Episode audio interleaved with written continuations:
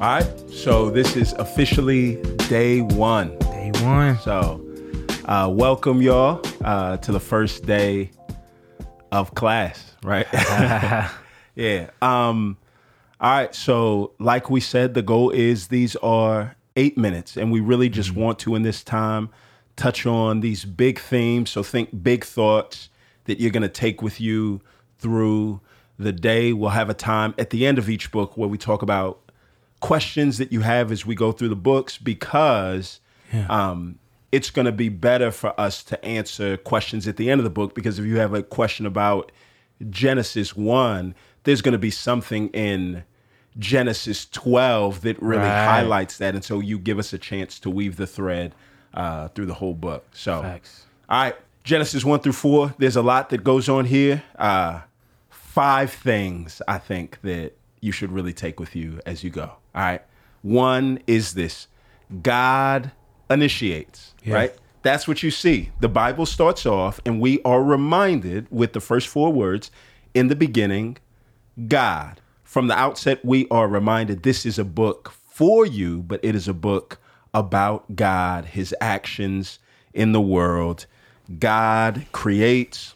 Mm-hmm. There's nobody there to coerce God to tell him it's a good idea to create. Mm-hmm. God makes the world.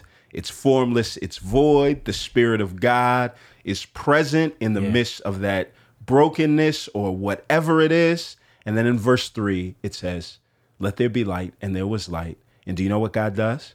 God does what he always does. God brings beauty out of chaos. That's the mm-hmm. God that we serve. This is not just, hey, let's get things warmed up and really get to the good part. Every bit of the Bible is trying to show, yeah, that God is good. And we serve a God that brings a beauty out of chaos. Uncoerced. Nobody has to convince him it's a good idea. So today, in your world, if it feels chaotic, uh, you don't have to convince God that it's a good idea to use that for his good. He's already going to do it.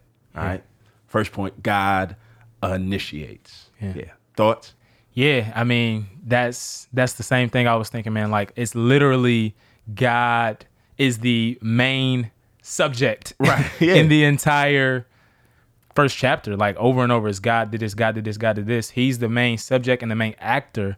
And then the other thing I thought about, man, is that the main adjective that is used is that it was good. Good, right? yeah. Like God is creating something good, Mm. and it is out of, like you said, disorder. It's disorder to order. Right. And he does th- the same thing in our lives, right? Yeah. And so, um, not to jump too far ahead, but like, man, I just thought about this passage in First Corinthians 14. Yeah. And specifically here, it says the spirits were hovering, hovering over the water. Yeah. Right. And then the Holy Spirit, necess- God is using the Spirit as, to create um, order out of chaos. And in First Corinthians 14, when Paul is talking about the gifts of the Spirit, Yeah. he talks about, hey, guys, like, Everything needs to be done decently and in order. Order, And he's saying the spirit is the thing that mm-hmm. binds and unites us and brings us into order. And God does that from day one. Right. At the beginning of time. And so yeah, like it's just super cool to see that God is so strategic in doing that. Yeah. So God brings beauty out of chaos. Yeah. That's what he does. He's a God of order, right? Yeah. And so I want y'all to know the first three verses of your Bible are the best storyline of the entire Bible. It's going to be the exact same thing over and over and over. Amen. God creates, darkness ensues, God repairs and brings order by the power of his word. So God initiates is the first point. The next point is this, yo, uh, it's not just that God creates, but how he creates, right? Yeah. So as Moses is writing these books, trying to help the children of Israel know the God that they serve, he brings up the fact not just that God made the world, but that God made the world hmm. by his word. Amen. And after he spoke, everything that he spoke came to be just as it should be. And God said that it's good. There is no distance in between God's words and his actions, which means this you can trust God. You can absolutely trust everything that he says. It's going to come to pass. Yeah. And it was proven in the way he created the world. Man, so that theme of trusting God is big throughout this entire book. Right. And we see that the good and beautiful creation, Right. Yeah. the, the pinnacle of his creation, humans Yeah. don't do what you said. Right. They don't trust Right. God. And mm. they were with God in fellowship with him, right?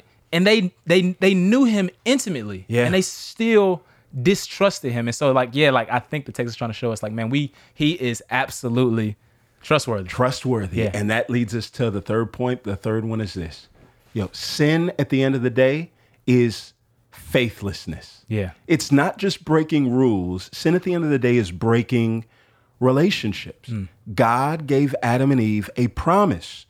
Don't eat from this tree or else you will die. Right. And Adam and Eve ate from the tree, being deceived by Satan, showing that at the end of the day, look, they didn't trust this absolutely trustworthy God who's proven that he can be trusted, right? Moses is writing to help the children of Israel who God had just saved them out of uh, the clutches of the most powerful nation to exist in the world at that time, God proves his love that he can be trusted. And they spend 40 years wandering because they did not trust God. Sin is faithlessness. Adam and Eve don't trust God. They don't just break rules, their broken rules are a picture of the fact that they have a broken relationship with God. I think yeah, the, the fact that it's not like God is just some um you know bad guy. He's like a good guy. He's a generous guy. Right. It says the text literally says in in verse uh, Genesis two sixteen that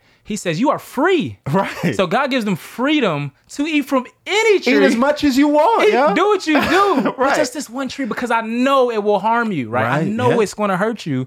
And so I'm trying to show you that no, freedom is not just is not the absence of restrictions. Right. Freedom is about finding the right restrictions, right? Because Absolutely. there's some things that if we're free to do Yeah. will harm us. Yeah. Right? And so God is trying to just show us like no, like no, you were free to do anything. Yeah. But just not this thing. Yeah. Yeah. Mm. Ah, that's good. Yeah. All right. Number four. Four is this Satan can't win. Satan can't win. From the outset of the Bible, we see this. Satan cannot win. In Genesis 3, Satan attempts to make God look like a villain by convincing Adam and Eve to distrust them. Yeah. Adam and Eve distrust them. And do you know what they get from God as a result of their faithlessness?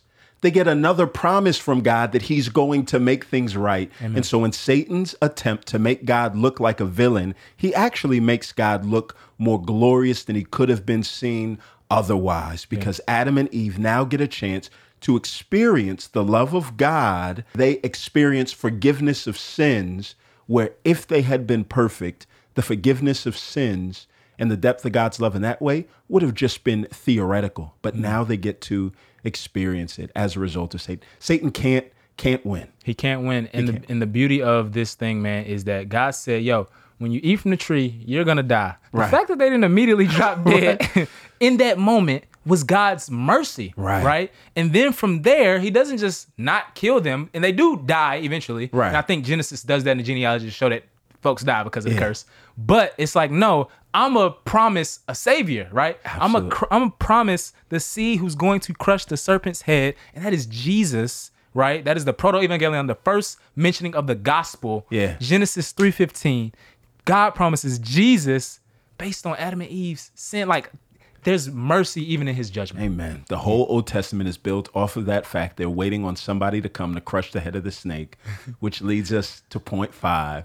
And the fifth point is this um, just because God's words are delayed, it doesn't mean they are denied. God's promises are often delayed. That's why you have to trust Him. God promises a seed to come into the world. Genesis 4 is there because they have a son, Cain, and they say, Oh, snap, this is it. Yo, God Yes, he- he- fulfilled he fulfilled his his promise. promise. And then Cain takes his brother out for a picnic and Mm-hmm. comes home uh, brotherless. And they realize Cain ain't it. he ain't the one, fam. He ain't the one. Cain ain't it. And what they have to do is they have to wait on the promises of God. However, if we believe the first thing that God is good and his words are trustworthy, it makes us easy to wait on. him. So I don't know what you have to wait on today, but I want you to know God's trustworthy. His words are good. They are delayed, but they are not denied. Amen. That eight minutes went by quick. Y'all have a great morning.